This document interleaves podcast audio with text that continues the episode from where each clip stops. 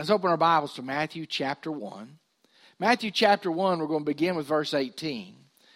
Now, last week, if I remember correctly, we looked at that Christmas on the periphery, Christmas on the edge, or, you know, on the sidelines, and, and uh, we saw Elizabeth, the mother of John. Today, we're going to look at Joseph, the earthly father of Jesus. Matthew chapter 1 Beginning with verse 18, it says, Now the birth of Jesus Christ was as follows. After his mother Mary was betrothed to Joseph, before they came together, she was found with child of the Holy Spirit. Then Joseph, her husband, being a just man and not wanting to make her a public example, was minded to put her away secretly. But while he thought about these things, behold, an angel of the Lord appeared to him in a dream, saying, Joseph, son of David, do not be afraid to take your wife, Mary, as your and you shall call his name Jesus, for he will save his people from their sins. So all this was done that it might be fulfilled which was spoken by the Lord through the prophet, saying, Behold, the virgin shall be with child and bear a son, and they shall call his name Emmanuel, which is translated God with us. Then Joseph, being roused from sleep, did as the angel of the Lord commanded him, and took to him his wife, and did not know her till she had brought forth her firstborn son, and he called his name Jesus. Let's pray. Father, we're here this morning with bright spirits and happy smiles because you are here. Uh, your church building is decorated. Uh, we've heard your praises sung. We remember Jesus coming from the very beginning to save us from our sins. We praise you for that. We know you inhabit the praise of your people.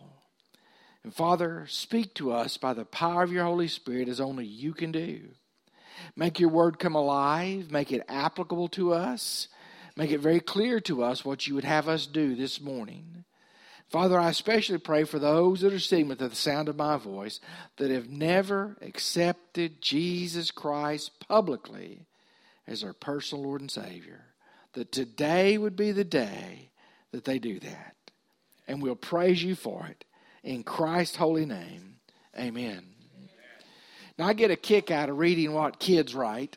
Uh, if you haven't realized it, kids are some of my favorite people. They, they just tell it like it is, but they do it in a nice way. And uh, these are letters that wound up to Santa that somehow the post office didn't get to and they opened them up. And here's what we find Dear Santa, my mother said that if I don't brush my teeth three times a day, you won't come and see me. Are you a dentist? Signed Lloyd. Dear Santa Claus, for Christmas I would like a real doctor's bag. I want to try some operations on my friends. Milton. If you meet Milton, run. Dear Santa, only one thing for Christmas dynamite. Nothing ever exciting happens around here, Albert. I don't know about Albert either. Now, a lot of us identify with Albert. Nothing exciting seems to happen. And we think that the awards, the honors, the special things that happen always happen to somebody else. And if we're going to serve God and if we're going to really count for the kingdom, that we have to be something special or spectacular or whatever word you want to use. And nothing could be further from the truth.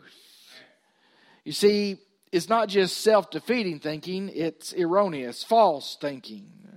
The Christmas season is a time to remember how God used people. You see, in our story today, he uses Joseph, an ordinary working class man who earned his living as a carpenter, who had the ordinary, everyday problems that we have also. We're going to look at those this morning. But I want you to remember one thing if you don't remember anything else from this morning. God uses ordinary people with ordinary problems to accomplish his extraordinary will. God uses ordinary people with their ordinary problems to accomplish his extraordinary will.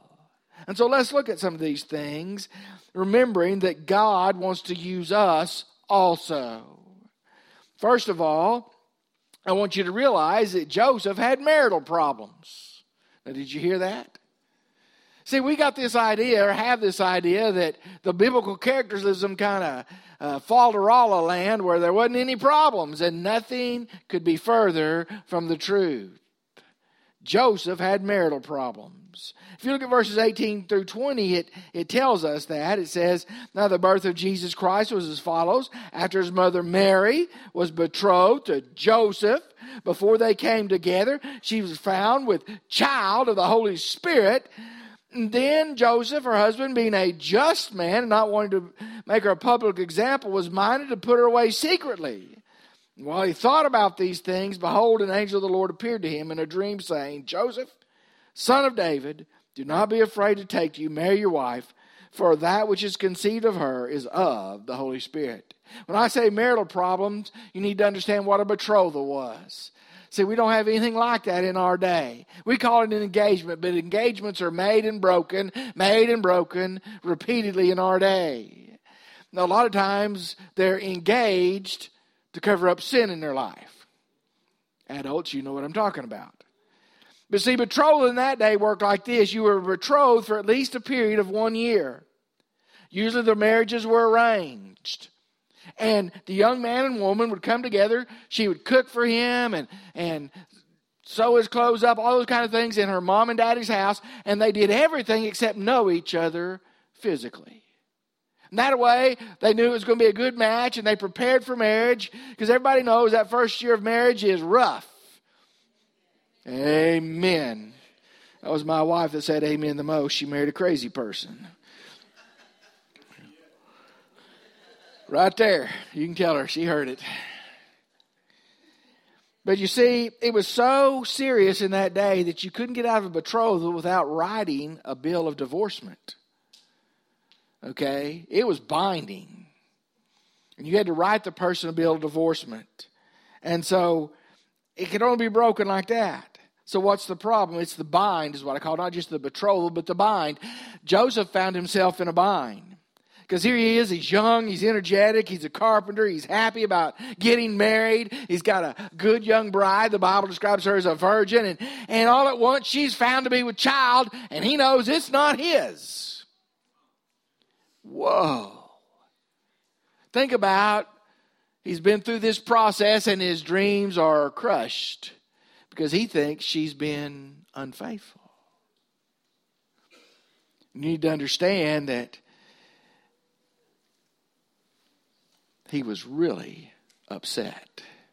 You see, he's got problems because legally in Jewish eyes, even though they haven't come together as man and wife, he's considered man and wife. And she's found with child, and he knows it's not his. So what to do? He's in a bind. The supposed unfaithfulness is breaking his heart, as unfaithfulness does in the world today also. What about the best? How would Joseph respond? How would he handle his marital problems? The law said that he had one of two options. He could take her before the city gates and say, She's with child and it's not mine, and they would stone her right there. That's what the law said. He wasn't guilty, he thought she was guilty. The other option, privately and secretly, he could write her that bill of divorcement, give it to her, and everything just swept under the rug. What would he do? It says he, being a just man, chose to give her that bill of divorcement privately. You see, Joseph had problems. Don't ever think that he didn't. I believe in this situation, what Joseph does shows why God chose him to be the earthly father of the son because he said, being a just man, he just wanted to put her away privately. He was in love with her still. He didn't want to embarrass her in front of everybody. He didn't want her to die. So he did the best he could for her and for that baby. I think he did that his whole life. You see, he had made that commitment, and God had tested, allowed that commitment to be tested. And then, when he does what's just, what's right, God intervened. Did you hear that? When he did what was just, what is right, God intervened. Sometimes in the midst of our problems, God leaves us in our problems and we don't like it. Well, God's not hearing my prayers. God's not doing that. Sometimes He leaves us there to see how we're going to act. What are we going to do? We think that we only have problems in this day. They've been around since the beginning of Adam and Eve.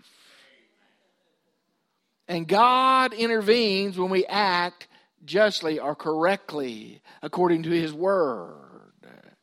We need to act in a godly manner towards all of our relationships, whether it's husband and wife, whether it's immediate family, whether it's extended family, whether it's church family, whether it's neighbors. We need to act in a way that honors our Savior. And think about this with all of his problems, with all of his problems, he has the honor, the privilege, and the responsibility of raising the Messiah, God's only Son. You talk about testing a person's character. If we were honest, how many would have enjoyed that that that responsibility?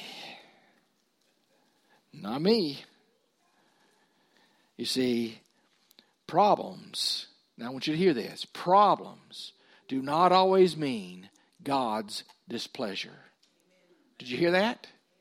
Problems don't only mean don't always mean God's displeasure. A lot of times problems are because we're trying to live for God. I just rattled your cage. I want you to hear that because you're not going to hear it on TV and radio. They're going to tell you, have faith, give me money, and everything will be good. That's not true. The more we try to serve God, He allows those things to polish us to make us more like Christ. And believe me, Joseph went through some polishing. So he had marital problems, and he dealt with it in the way he knew how to turn it over to God. The second thing, he had money problems. Money problems? Yeah. You see, it sort of works like this. You may not have heard of uh, Nubar Gulbenkian. I can hardly say his name. He was a rich man in England, and he was an industrialist. He had invested in a lot of companies. He bought and sold companies, and he was filling out one of those forms, you know, for the rich and famous. And and he came to the to the part that said position in life. Now, what do you put in your position in life? I'm a guy who takes over companies, divides them up, and sells them, or you know, I'm a guy that makes lots of money off of other people's work. What, what are you going to put in position in life? And he's grinned real big, and he wrote it down. And when the secretary read it to type it up under position in life, he said enviable. Enviable? Well, you might try to put that in Joseph's life. You think, man, you got it made. God's going to take care of you. You're raising the boy. Enviable? No, he had money problems. It seemed like anything but enviable. Now think about it. He's a carpenter, good, hardworking guy. He works for a little, and yet he has problems. I mean, everybody's going to know when Jesus comes that they, they were married on this date and the baby came on this date. That's going to be hard to explain. How many are going to believe, well, she was a virgin and, and, and that's God's Messiah? They didn't believe it when Jesus came on the scene, scene 33 years later. But when we talk about money problems, I mean, think about it. Here he is, he's living in a country occupied and conquered by the Romans. And then he has to go to Bethlehem to be taxed. What little cash money he has, they want. Problem. It's expensive. He had to take the burdensome journey of going all the way to Bethlehem to re- register for taxation. But that really fulfilled Micah 5 2, which said, You, O Bethlehem, are not the least in Judah, for out of you shall come a leader who will shepherd my people Israel. Hmm. God doesn't forget taxation. Then there was extortion because I've told you this before, but remember, the tax collectors, you didn't just fill out a form, this is what you made, and they gave you the taxes. They decided how much you could pay. Even if you couldn't pay it, they decided. And if they had met their quota, you paid more. And if they had met their quota, but they needed to make some money on their own, you paid more. They decided. And so here he is. He's had these marital issues, and now he's married, but he hasn't known his wife, and she's expecting, and the angel said it's God's son, and how's he going to provide for God's son? How do you give somebody who left all of heaven's glory and born as a man, and now he's in a simple carpenter's home, and they're taxing you? Money problems. Hmm. You see, I think he was feeling the crunch. And it just got worse. Got to care for a child I didn't know I was having until the angel told me. Got to go a little bit more to, to Bethlehem. That's an expensive trip. We'll have to stay with somebody.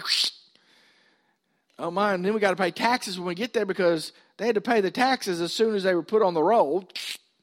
And they didn't know how much it was going to be. It could be a little or it could be a lot. Do you get the sound that is sort of bad? It's called the life being squished out of you by money problems. Don't think that you're the first one to have those. But I want you to notice about Joseph. Think about it. He just keeps trusting God. God told him to take Mary, and he has to go to Bethlehem. God knows all things, so even though she's very pregnant, they got to go. And he just goes, worries, fears, and all, but he goes. Later, the wise men come and bring gifts. I think it's God providing because Joseph is going to have to go live in Egypt, of all things, a foreign country, and hide out from Herod. And is this enough to last till he can come back to Israel and go to Nazareth and set up shop again? Pressure, pressure, pressure. Money problems. But remember, I want you to remember all this is to fill, fulfill a scripture. Hosea 11 1. When Israel was a child, I loved him, and out of Egypt I called my son.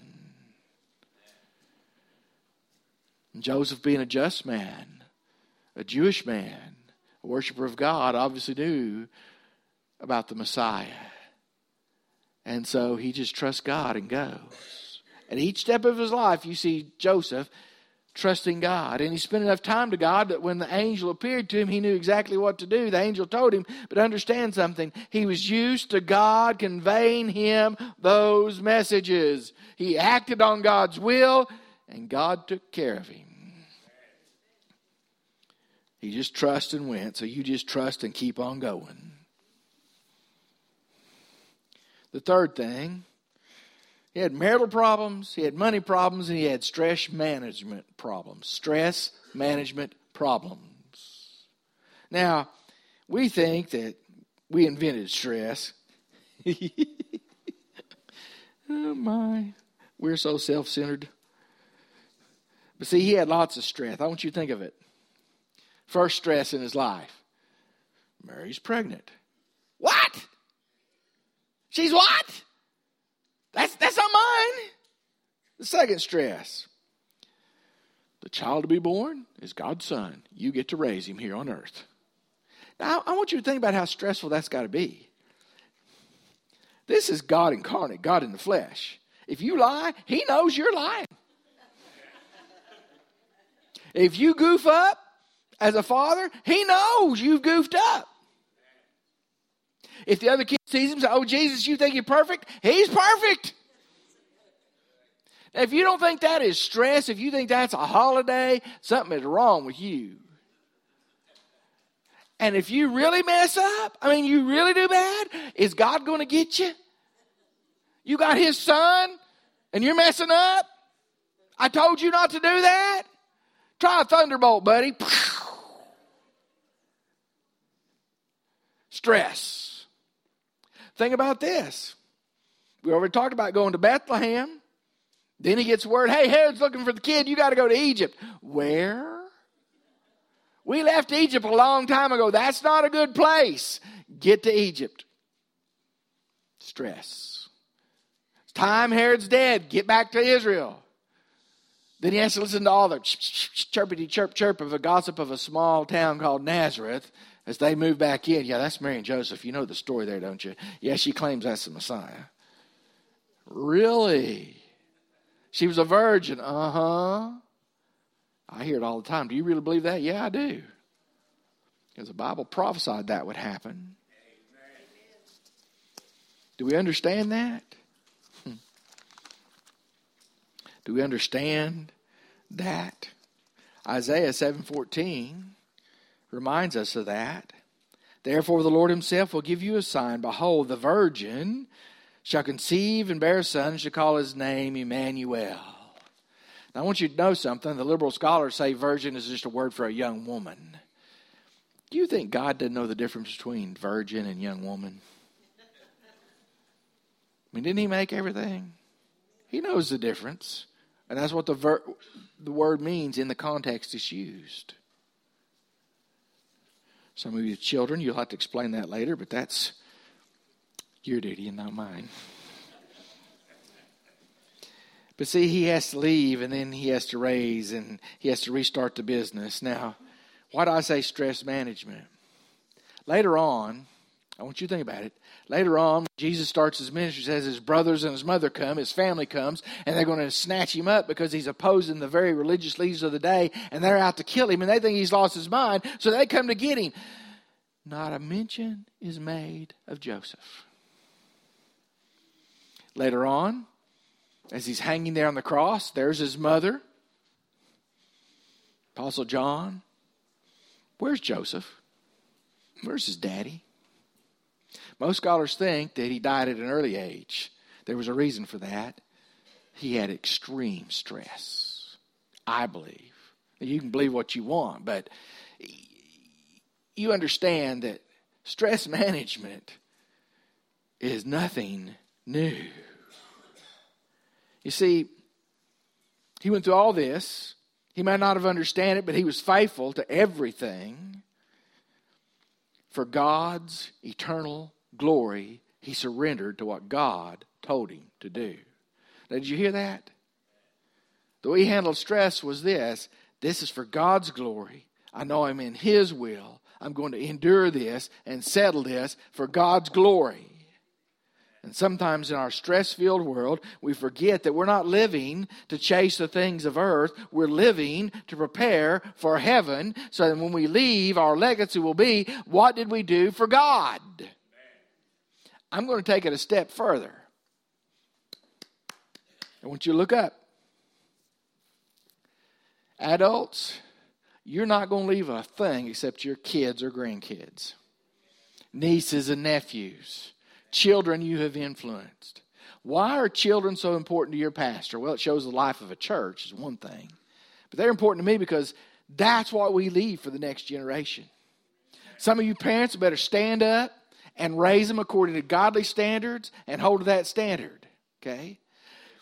I had people come up to my kids and say, Well, you did that and you're a preacher's kid? And I stepped in right away and said, Uh uh-uh, uh, do not be laying that on my kids. They should do it because they're a Christian, because if it's a right for a Christian to do it, then it's right for a preacher's kid to do it, a deacon's kid to do it, or your kid to do it. If it's wrong, it's wrong for the same reasons. And I could really get wound up right here, but you need to understand that we are the parents and we're responsible for them and we want them to act right, not because it embarrasses us, but for God's glory. You see, we may think that nobody knows us and we'll never do this famous thing or that famous thing. Well, let me tell you, Joseph was just that kind of guy. A preacher from a backwater town, or a carpenter from a backwater town that raised the Son of God. Wow. you see, he was given over totally to God's purpose for his life. Are we? Let me explain. You see, there's a distinguished line of Christians all the way from Joseph on down that you may have never heard of. There's a fellow named John Staupitz, a German. He was a Catholic priest. So, well, what's the big deal about John Staupitz? John Staupitz counseled and taught Martin Luther, the great preacher of the Reformation. And Luther, before he died, said of Staupitz, I would have descended into hell if it hadn't been for Dr. Staupitz teaching me about saved by grace and Jesus' work on the cross. There's a guy in the shadows. I can keep going. You ever hear of a guy named John Eglin? Say no. He was the little known preacher in a little known church that led Charles Spurgeon to Christ. Who's Charles Spurgeon? One of the greatest preachers of the last two or three centuries. Spurgeon's church was so large there in London that they had a, a basement, and the basement was full of people, more than this many people, that just prayed during the services, and people were saved every time he preached. And he was led to the Lord by John Eglin. Now, the last fella was Edward Kimball. Who was Edward Kimball? He was just an ordinary guy teaching a small Sunday school teacher. He also sold shoes. Who did he lead to the Lord? Dwight L. Moody, one of the greatest evangelists the world has ever known. But you don't hear about his name. Very few of us know Kimball. My point is this you may think that God can't use you, that you're just a little bitty person in a little bitty town, in a little bitty church. I got news for you. You don't know how God wants to use you until you surrender and do what God wants. At Christmas time, we should be remembered of people like Elizabeth, who was the mother of John the Baptist, and Joseph, the earthly father of Jesus, that God took out of ordinary situations, ordinary problems, and because they surrendered it to God, He used them in mighty ways. And down through the centuries, God still uses ordinary people with ordinary problems to accomplish His extraordinary will. Some of you don't know how you're influencing the next generation, but you better make sure you're influencing it towards Jesus. Some of you have never surrendered your heart and life to Jesus to do His will, and you need to do that this morning. I want to bow your heads and close your eyes right now. Some of you need to come forward. You know who Jesus is. You've asked Him to save you from your sins, but you've never made that public. You've never followed in believer's baptism, which is by immersion, and you need to do that. Be a member of this church. Others need to become members by statement saying, I believe like you believe, being scripturally baptized, scripturally saved, but I don't know where my letter is. That's what statement means. Some need to come by letter from another church of like faith and order. Some need to come to surrender this morning. For the first time, God has hit you between the eyes, or maybe the second or third time if you're stubborn like me. And He said, You need to surrender to my will. I want you to live for me, and you need to come in rededication. You need to come in surrender to do what God wants you to do. To quit living life for yourself and start living it for Jesus. To leave something behind for the next generation that points to Jesus. I don't know what your decision is, but God knows what it needs to be. And right now, He's giving you that opportunity because we're going to stand after I pray and we're going to sing, and you come as God needs you to come. Father God, thank you for today. Thank you for your uh, word. Let us obey you for your glory. In Christ's name, amen. Will you stand, please?